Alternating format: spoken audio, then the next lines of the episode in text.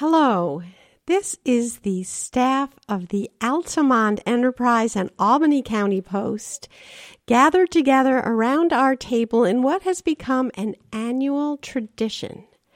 I have with me reporters who know more about this part of Albany County than anyone else in the world. And we are going to take a Janus faced look. Janus, of course, was the Roman god of beginnings and endings, but he looked both ways on the gate. And these reporters are going to be sharing some of their top stories of the year, talking about how they found them, what they meant, and maybe taking a little look forward to how those issues that they've delineated so well may play out in 2020. So, just to introduce around the table, because sometimes this will turn into a round table, even though it's rectangular, um, you know, with other people chiming in, we have Noah Zweifel, who our long term readers will know is new to us this year. H. Rose Schneider has gone on from covering the hill towns to covering cops in courts for the daily newspaper in Utica, and we are delighted to have Noah covering the hill towns. We have Sean Mulkerrin, who covers New Scotland, both the villages of Altamont and Voorheesville, and also takes long looks at issues. And last but certainly not least, we have Elizabeth Floyd Mair, born and raised and so knowledgeable about Guilderland that um, it's it's beyond measure. So we're going to start with Noah, who's going to tell us about um, some of the stories that he has covered since he's been here that he feels are important. So, the first story, one of the first stories I did, um, was Knox's multi-use residential district, um, proposed multi-use residential district, um, which was voted on and rejected at um, the first town hall meeting that I ever went to while here at this paper. It was voted down three to two. It required a supermajority vote because the proposal was um, rejected by the Albany County Planning Board, who cited negative environmental impacts as well as an inconsistency with the town's comprehensive plan, which was um, the issue that Earl Barcombe, one of the Democrats on the town board, um, raised with it also. Uh, Earl Barcombe and Dennis Barber were the ones who voted against the proposal. Um, what was great about that story was that it was obviously a major update in a really significant um, process for the town um, which has been seeking to improve business opportunities um, for many years. This story began three years ago when Supervisor Vasilios Lefkaditis um, attempted to rezone the area as a business district, and then um, a few years down the line, um, reformed it um, as a multi-use residential district. And I think what was exceptionally nice about that story was that um, the personalities of all the major players really came through in that um, town hall meeting. Um, Lefkaditis um, was very critical of many audience members. Um, Earl Barcombe had a lot of um, kind of sly asides, and Bridget McAuliffe, who was one of the residents um, most critical of the proposal, um, spoke up a lot. And an important component of that story was delving into her background. Um, she had issues in the past in other states living near um, businesses that contaminated her well water, um, and then she ultimately brought to court and got a settlement through that. Um, and I don't know if any of those issues came up in prior meetings, so I think that was a really important addition to people learning about um, that story. So Noah, if you look forward, because we're Janus based here, what what do you see happening with the MRD in 2020? So Earl Barcombe and Dennis Barber both lost their reelection campaigns um, to Dennis Sear and June Springer, who are um, part of Lefkaditis' slate. They're not Republicans, um, but they were backed by the GOP, and they are um, supportive of um, a rezoning. It'll be interesting, I guess, to see whether they're going to try and revive um, the the same proposal or if they're going to alter it in some way. I would guess not, because really Barber and Barcombe were, were the only obstacles for them. I mean, if they can get a supermajority approval, then it doesn't matter what the Albany County Planning Board um, thought about it. Also, they've reconfigured the district, haven't they, to take out like the McAuliffe parcel, but many of the residents in that district didn't want it, and so they've kind of done a patchwork, right? Yeah, and and that's what um, Earl Barcombe's uh, concern was. He's, he he was very clear that he's not against um, business, um, but that he just didn't feel that the residents who lived in that area and who it would affect the most uh, were supportive of it, and so he was just looking for um, another path. And so you've also selected another story to talk about. This is in the neighboring town of Berne in the Hill Towns. Tell us about that. So uh, Joel Willsey, who's a Democrat on the board, um, has long been critical of um, the way the highway department, um, whose superintendent is Randy Bashwinger, who is also the head of the Berne GOP. Um, he Willsey has written many letters to the editor, um, displayed various slideshows at the uh, town hall meetings outlining the concerns that he has with the roads. Um, and Bashwinger uh, has, I guess, been very, very sensitive to that criticism and has retaliated against Willsey by opening all sorts of investigations into um, conduct. Um, for instance, I think probably the most um, strange one is that he, he requested that um, a sexual misconduct investigation take place after Willsey, in a email about um, campaign signs, he said something along the lines of um, campaign signs were erected in such a manner, and um, Bashwinger pulled out the word erection or erected and um, tried to put it in a more sexual context and, and accuse Willsey of, of being inappropriate. So it's um, kind of a hostile environment on the town board, and this road evaluation has been proposed by Willsey, where an outside engineer comes to look at the roads, find some issues, help guide the highway department in solving them most efficiently.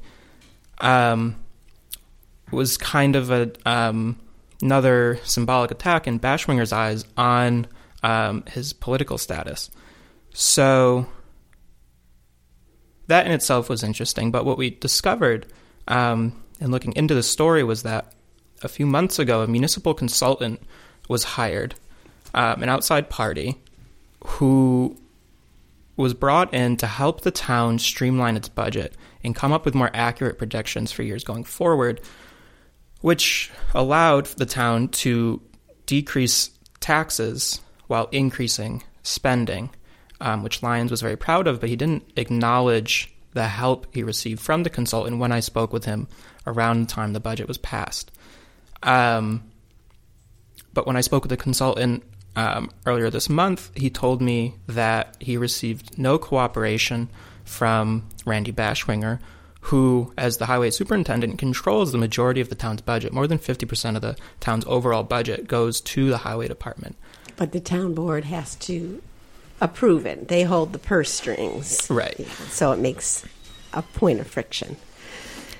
Um, and that was really good because we've been covering Berne a long time and it's a lot of back and forth and, and mostly the relevant parties are you know involved in one way or another on a personal level um, either they're a town board member or um, you know, I mean, they're in the mix somehow. But having this outside consultant was really helpful in establishing a foundation um, for us to balance these these opposing perspectives on. And um, I mean, he was he was pretty clear in his uh, his decision on, on who acted in what way and what was appropriate and what was not. So that was really good. So if you look forward to 2020, tell us what's going to happen to the board then and, and what might unfold. Uh, so similar to Knox, um, Berne's election um, brought a new ideology majority to the board, ideological majority to the board. Um, so Willsey will be the only Democrat um, until his reelection two years from now, if he decides to, to run again. Um, in that time, he'll probably be completely paralyzed and unable to get any of his issues addressed.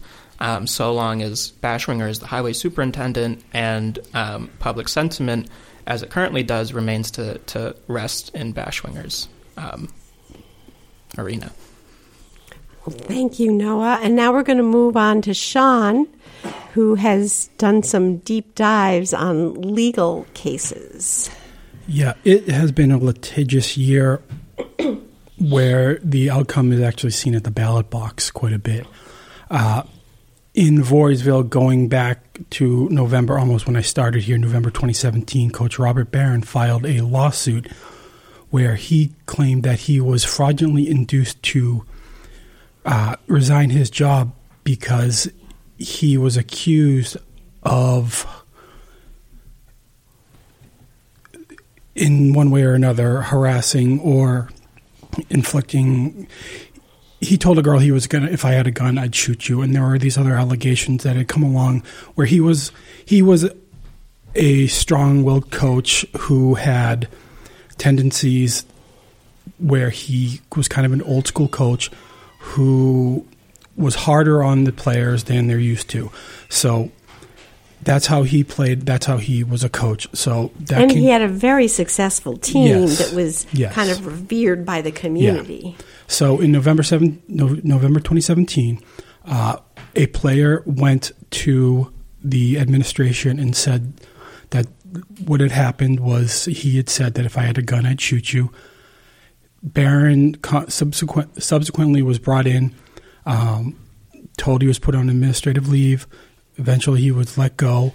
However, he wasn't actually let go. He ended up resigning so he could save face fast forward, he ended up suing because he claimed that he was fraudulently induced to resign because when they went to investigate the uh, claim, they only talked to two people instead of the entire team. Now, as we're coming forward to this year, we have file- court filings going back and forth. We're up to the point of partial discovery where there are new things being included in these filings, such as allegations of the girls who were the ones who claimed that Barron was harassing them in some way. Those same girls were also have claimed to have been bullies and bullying other teammates. There were claims that they had written signs that said "F Barron." Uh, there were other allegations of you know intimidation of the team. But where this played out at the ballot box was the school board became very unpopular because of the way that the people in the Voorheesville School District saw this as being handled. And the school board president, Doreen Saia, who was up for reelection, not only lost, she lost very, very badly. She lost by almost three to one margin to uh, Rachel Gilker, who uh, she is a constant presence at uh, school board meetings. She had actually kind of rode a wave of anti-incumbent sentiment to a degree. She had actually had backing of the Voorheesville Teachers Union, which was odd because they'd never come out for anyone. So she, there was a lot of anti-incumbent sentiment, and Sayer was eventually pushed out. Now, going forward with the Barron thing, with the new superintendent in place, there might be some movement going forward now in the new year. Um, as for the actual, there are elections in 2020. Uh, if the same anti-incumbency seems to be that coalition seems to be holding strong, that uh, Jeannie McDonald and I think Diana Strott are up. So I think that they will have difficulty going forward if those are the two. I can't remember exactly. But whoever the incumbents are going to have difficulty going forward. Uh, there's a definite anti-incumbent sentiment, and there is a block of people who will show up to vote them out. Um, our other litigious, you know, here in the village of Altamont, there was a group of citizens, the Severson, Severson, Severson, Severson neighbors. They sued the village of Altamont over a rezone. Uh, 107, 109 Helderberg Ave was rezoned from commercial, residential, residential to commercial. Thank you.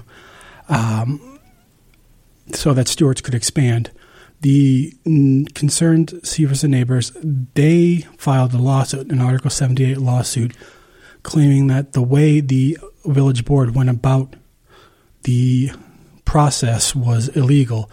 They claimed that the village board had segmented their review um, when they when they approved the rezone. They only considered part of it. They only considered the the rezone on paper, the actual, you know, from commercial, from residential to commercial. They didn't consider the construction impact when they did that. So that was considered segmentation. The other part was they didn't fully, they didn't properly do the SEQR, the state environmental review. Um, subsequently, I'm sorry, it was spot zoning. They were accused of spot zoning. Um, that was thrown out. Um, also, another village election came along in March where there was another anti incumbency mood. But the two members of the board, Nick Fahrenkopf, Michelle Ganance, they were challenged by two village, um, two villagers uh, who were anti-Stewart's. Uh, Fahrenkopf and Ganance, you know, narrowly won. And to kind of remedy this lawsuit, the village board again voted to rezone the parcel of land at 107 and 109 Helderberg Ave in such a way where they properly rezoned it and they did it in a way that was consistent with the lawsuit in the proper way. So they kind of negated the lawsuit. So now Stewart's has the land rezoned properly, and they were recently uh, before the zoning board looking for three variances, and they will be presenting probably at the end of the month to the again to the zoning board and to the planning board an actual plan for building. Uh, Stewart's is also suing the village of Voorheesville over the village's comprehensive plan and rezoning. Voorheesville rezoned their area uh, around Smitty's to basically tell to basically not allow Stewart's to build there. Stewart's also filed an Article 78 saying that that was illegal. And right now that's in court. Going forward, the filings are coming forward. Well, thanks, Sean. With the Altamont one, can you just take us a little back further in time? Because I get the feeling with corporations like Stewart's or Pyramid and Guilderland, which Elizabeth has written a lot about, they're able to wait and take time and eventually end up with what they want. so just tell us a little about the Stewart's history in Altamont, if you can. Well, they had started in 2015. They originally, the original owner of uh, the house, I think Frank Bauman, uh, they had tried to work out a deal with him to basically do the same plan where they would move their Stewart's, they would move their shop back onto the land that he owned at adjacent to where the current Stewart shop is right now on Altamont Boulevard. That went down to defeat in a two to two tie. Be, it was a two to two tie, so therefore it went down. Stewart's kind of sat and waited for a bit. Uh, they eventually bought the property from Bauman. So since there was a new owner, they were able to go forward again and ask for a rezone because they were a new owner and in addition, they also had a new board where they had a three to two. They had a, I think there were there were two new board members who hadn't been on the board in 2015, who were pro growth, uh, who subsequently voted the first time in 2018 to rezone that property, uh, and voted again uh, in 2019 to give them the same rezone. Thanks. So I guess we'll segue to Elizabeth, who has picked two stories to talk to us about. Um, so I picked uh, a story that I thought there was um, something I could talk about about that people wouldn't know about about how the story came to be that I thought might be interesting. It was the um, story that uh, I wrote early this year about um, after the sentencing of uh, Lynnwood teacher Todd Mell. So um, there was a story after the sentencing story. Um, you know, a lot of times a sentencing story is the end of it all. You know, you don't hear any more about that person after that. But in this case, um, after the sentencing story, there was a Just new- tell us a little about what he was Okay, accused yeah. of to tell people. Okay, so Todd Mell was a longtime and beloved teacher at Lynnwood. Um, he was a classroom teacher for a while, a long time. Then he was a math specialist, um, and he was accused by a, a woman, a young woman, um, of many years earlier having touched her inappropriately in the classroom over and over again throughout the year when she was 10. Um, so she um, she said that he would get her up next to his desk and put his arm around her, and then uh, his arm would go down around where her thigh met her crotch area, and kind of fondle around there and stuff, and grope at her. The whole time talking to her in a normal way, like, "So, did you do your homework?" You know, or whatever. Um, so this went on thirty or forty times at least, she said, um, and she had she had li- lived with it all that time, she said, but had never told anybody about it, not her parents, nobody. And there was a time when she was talking to a friend, and the friend said that Mr. Mill had been weird. And then she said, Really? You know, they started talking about it, and um, she said, Well, you know, what did he do, or whatever. And um, she found out that that friend hadn't had the same experience that she had had, but that she had gotten a weird vibe from him, and that um, she he had touched her more often than she liked, but not in that same way. Um, so um, this girl um, finally, after that conversation, had told her parents. She said randomly in the car, she had told her father in a long car ride when she was in, um, I think, the back seat. Anyway, um, so we had tried when we wrote the sentencing story to get um, her point of view to find out what had happened because there was no information from anybody, the police or anybody about the DA, about what had happened. Um, what did she allege had happened? So we didn't know that.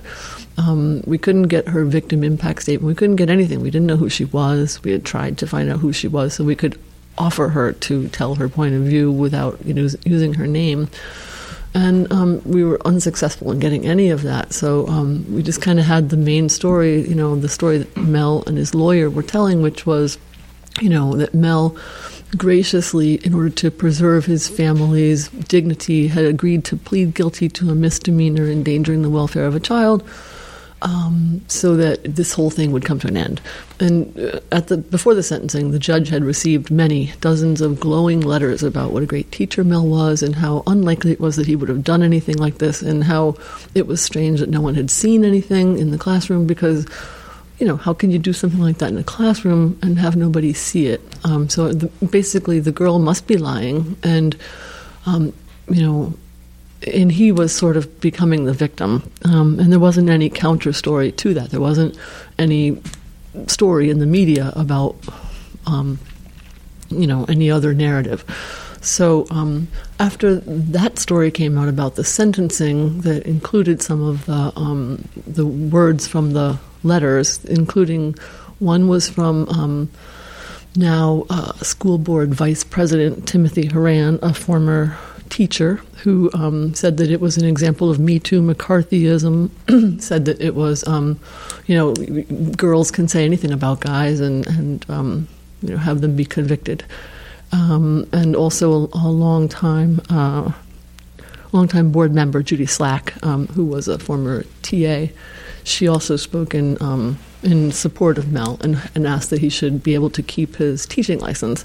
Anyway, after that story came out, um, the victim's family, the victim and her family, came to us to ask us to tell their story. Um, so um, that was yeah, that was uh, great. It was you know um, very moving and disturbing to hear her story, but it was um, really good to be able to put out a different narrative than the one that um, that he had been able to successfully um, keep as the only one for all that time for about a year. So.